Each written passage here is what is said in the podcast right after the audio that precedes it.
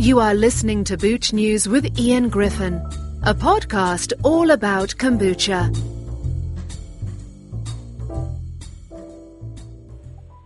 So I'm back on the line with Stacy Jurich, who, as you might have heard in the previous podcast, is the owner of Boochy Mama's Kombucha out of Toledo. And Stacy wears a different hat in terms of being uh, an advisor to other small businesses. Stacy, let's talk about the grassroots advising uh, that you offer to other companies.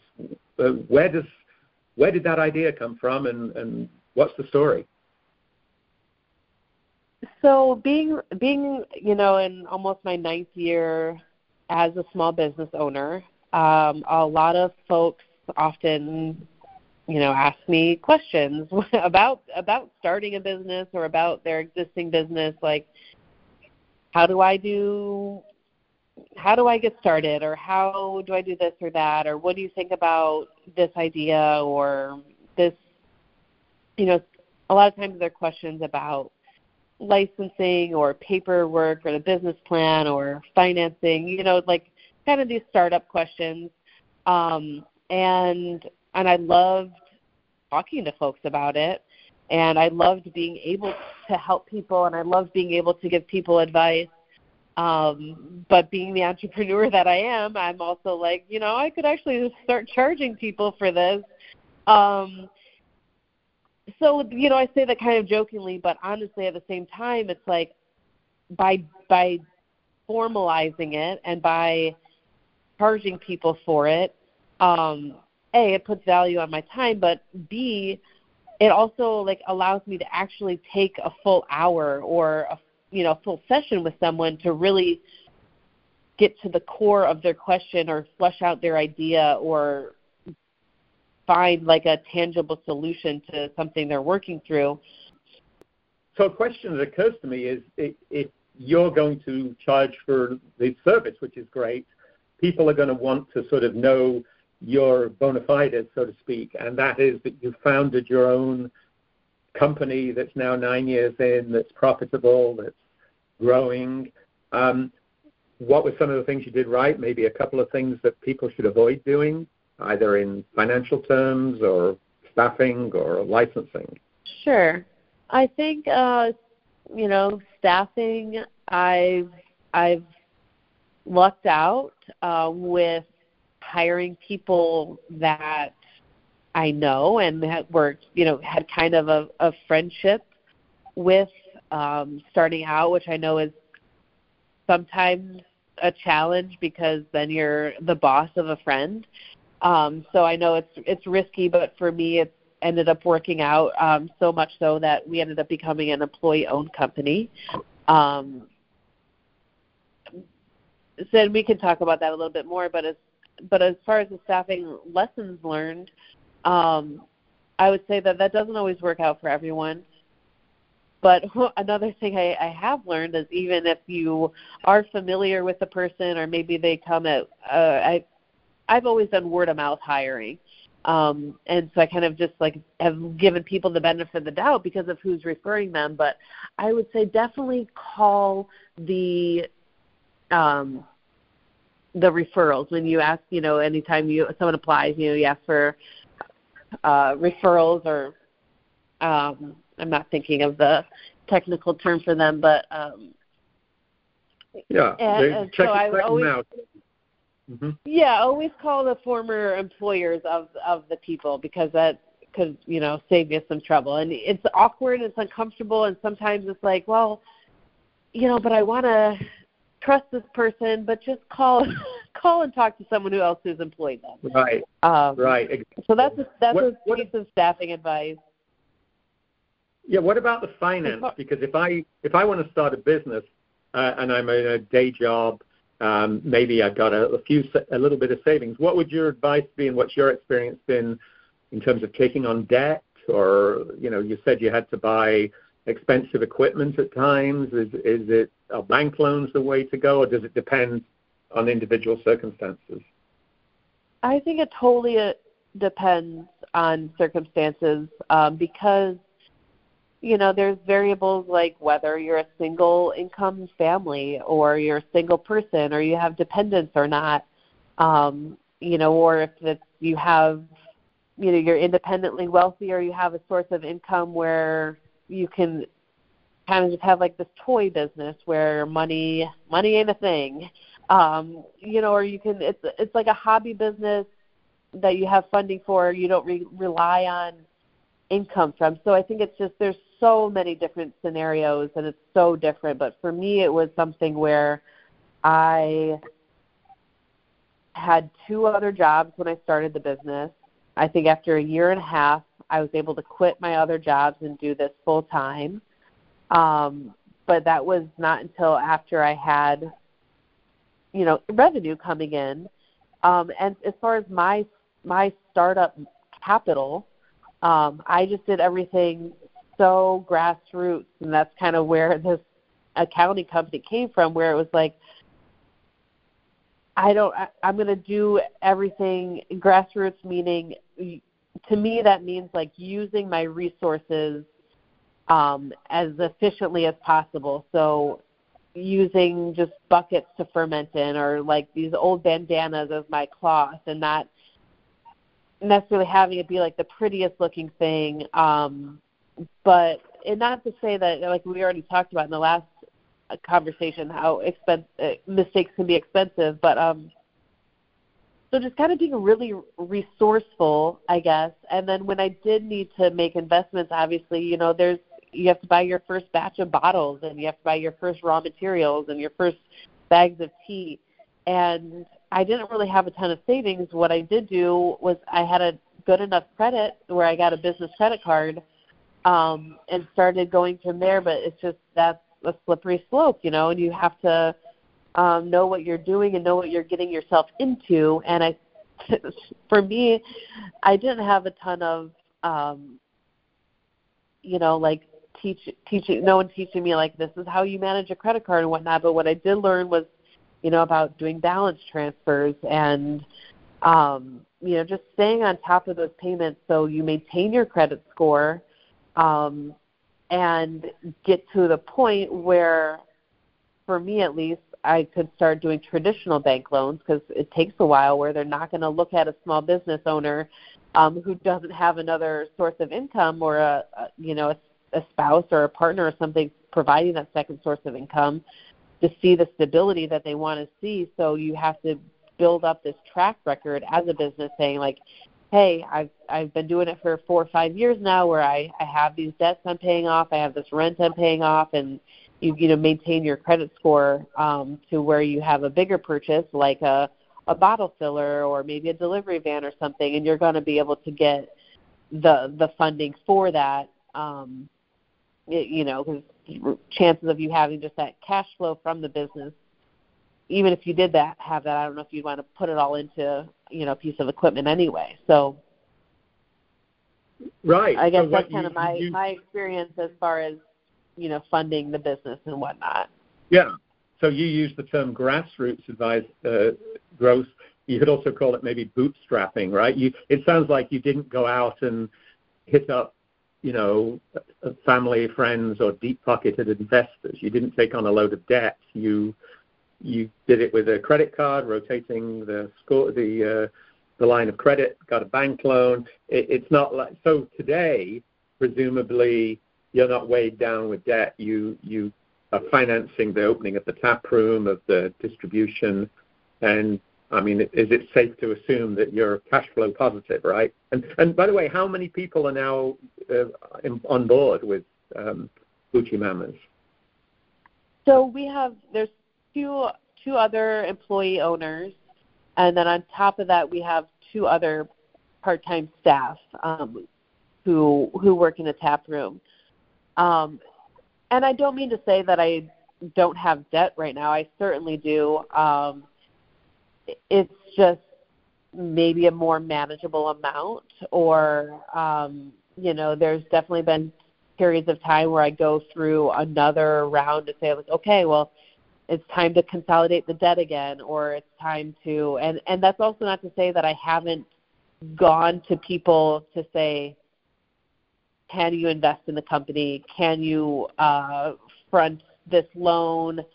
Um, or you know help me pay off this debt and I'll pay you back instead of the bank or you know doing different things like that I I have done that um and so it's just I didn't start out that way where I did a bunch of fundraising at first um you know it wasn't until we got to like larger investments and larger amounts of um loans and whatnot to get till I till I got to that point Right, and but the reality is, you when you started, you had two other jobs, so you're probably working every hour that was available. But you gave you were able to quit those two jobs 18 months in. So for six or seven years now, you, you, this is provided for you, your family, right? Uh, I think I think you've got two young kids. I saw online. Yes, I have, uh, I have two kids. I also have um, a husband, and you know his income you know we all we we do it together um right but there's also you know something to be said for uh, the years that I was younger and didn't have a family and could work around the clock and really believing in building something that has more of a long-term value and has um, you know building up the assets, building up the the reach of the product and the brand itself um, for just kind of like a, a longer term, longer term investments, longer term trajectory, um, and to get to those points, you know, there there has to be investments made. I guess the the right. you got to spend money to make money kind of thing right. has always played out to be true in my experience. And that was the point you just touched on the long term. I was going to say, I mean, I was always, want of a better word, a wage slave, you know, W 2 income uh, in Silicon Valley here till I retired five years ago. And uh, people sometimes say, well, if you're an entrepreneur, you know, 50% of all small businesses fail in the first couple of years. It's a real risky thing. But I can tell you, I was laid off three times by major companies huh. on Microsoft and Hewlett Packard. There is no job security in a day day job necessarily, and it sounds like you're now at a position or a place in your life where, unless you completely screw up it, this business, with the acceptance of kombucha, with the growing awareness, like you said in the previous interview, it's like wine. You, you know, the first sip, the second sip, the third sip is you're producing an authentic product. Um, this has given you a form of stable income, right? And and you as well as being it's your it's your baby, so to speak. So yep. from a grassroots yeah. advisor perspective, I guess is part of your advice more on the I don't know what you want to call it, counseling, psychology level that people can get very nervous about going into their own business, but you're living proof that it, it does work. Yeah, and I think that part of what I like to encourage people is so you know they've got let's say hypothetically speaking a a secure job with a salary and you know you're not going to necessarily have a salary right off the bat. You know, when you start a new business or make that transition or something, but it's like if you've got an idea or something that really you just like can't stop thinking about or really want to try something else or you really just hate your job or it's sucking the life out of you or just so many of these scenarios but it's like you know what maybe your exact job might not be there for you in two years if you decide you need to go back to it, but there's going to be another job for you if you need to go back to a a place of it where you are getting employed and you have a salary and with benefits. Like those jobs are are going to be there. And so I was just kind of saying why not? I mean of course there's reasons why not but I'm I'm the one who's going to help you work through all those why nots um, Great. You know, and yeah. and that's kind of what's fun is like let's just what it what would it take to make this a reality and and sure worst case scenario I guess in a business is you go bankrupt or you know and if someone has dependents I know that's like very risky but let's play it out so that you structure it so you're not taking on that big of a risk or making it even safer. I mean, there's risks, like you said, you're laid off three times. There's risks in everything. There's it's just what it is to be alive. But um, you know, I think like people have these ideas and they're they're so vague. So if you take some of the vagueness away and like think through the tiny little steps and it's like, okay, well now I can see it how it would work a little bit better. Um, right.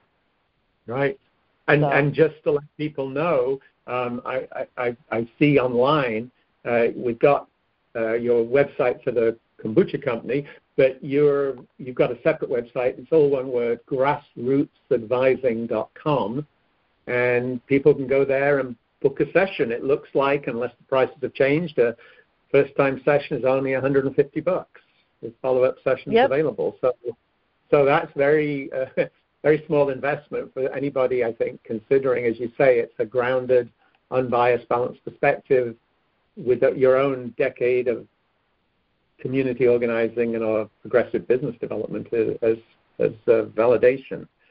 This is great, Stacy, and thank you so much for sharing not just your story in the previous interview about Boochy Mamas, but how you see uh, the the world of startups and early stage companies.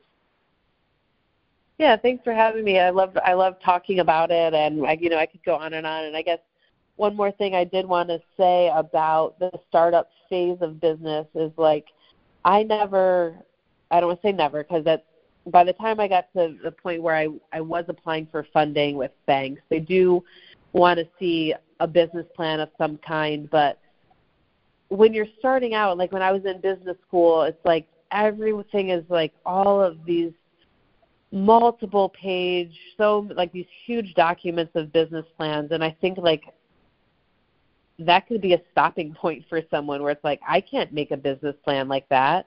I don't know what I put in this 10 page document, and uh, I just think that that's kind of like this really I don't want to say corporate view of a business plan, but it's a really limiting view, and it it is limiting. And I'd like to help people break away from that and say like you don't need that to start a business, um, and let's actually just look at what the core parts of the business plan are, and and work on those, and then and kind of build it up from there instead of like just being at this complete roadblock because there's this really vague, hard thing known as a business plan that is just like too too rigid and yeah, like I said, vague. So I I if anyone's listening and they're like stuck on this concept of a business plan, like don't let that stop you. I guess I want to I want people to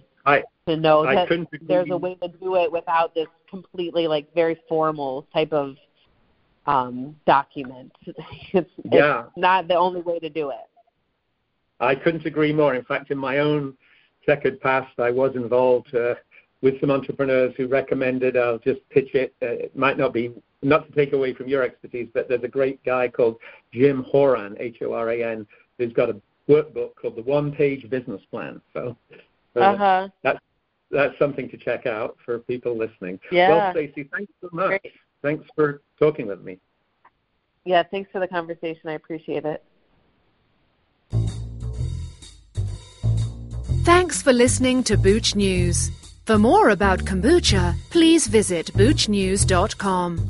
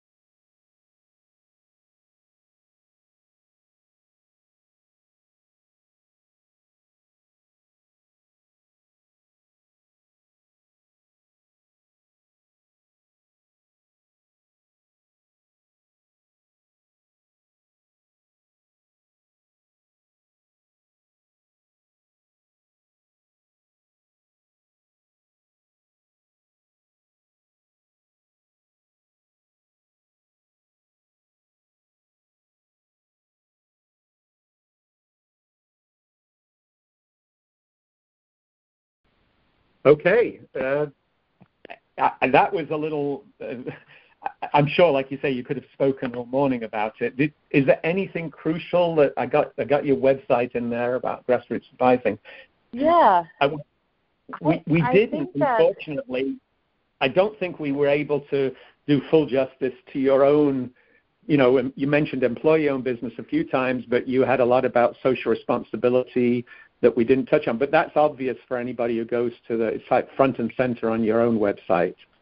Um, yeah, yeah, and I think so, that in the kombucha industry, there's a lot. I think social responsibility and environmental responsibility in the kombucha industry because we're such a organic product and those kinds of things are more common i guess that i found right. at least you know a lot of kombucha companies compost and a lot of them are environmentally conscious exactly. and so i think yeah. we talked about it, the unique the unique aspect not, for sure it's not like the oil and gas industry or the something like right. that yeah it, it goes in well right. okay well it looks like it's just on the hour, and I've got a guy waiting outside here. I can see guys coming to paint okay. my house.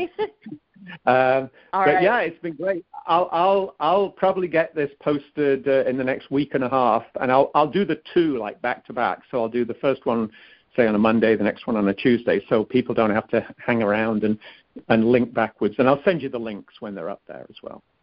Okay, yeah, and my email address, um, if you ever just want to email me or send me those, um, aside yeah. from going through Sydney, it's just the word hello, H E L L O, at boochymama.com.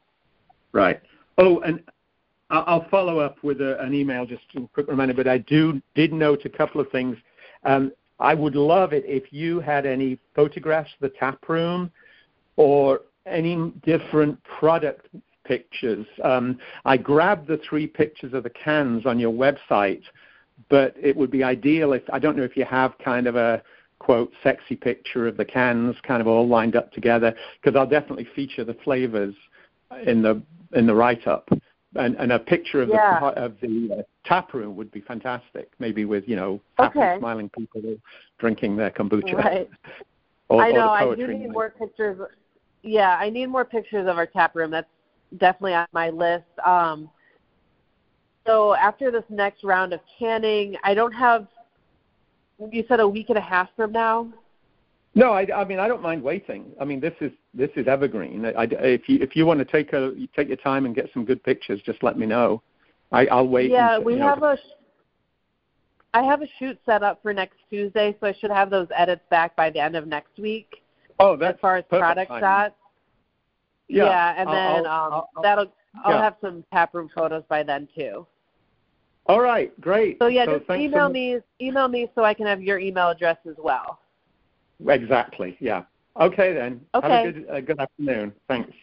Thank you. Bye. You too. Bye. Bye bye.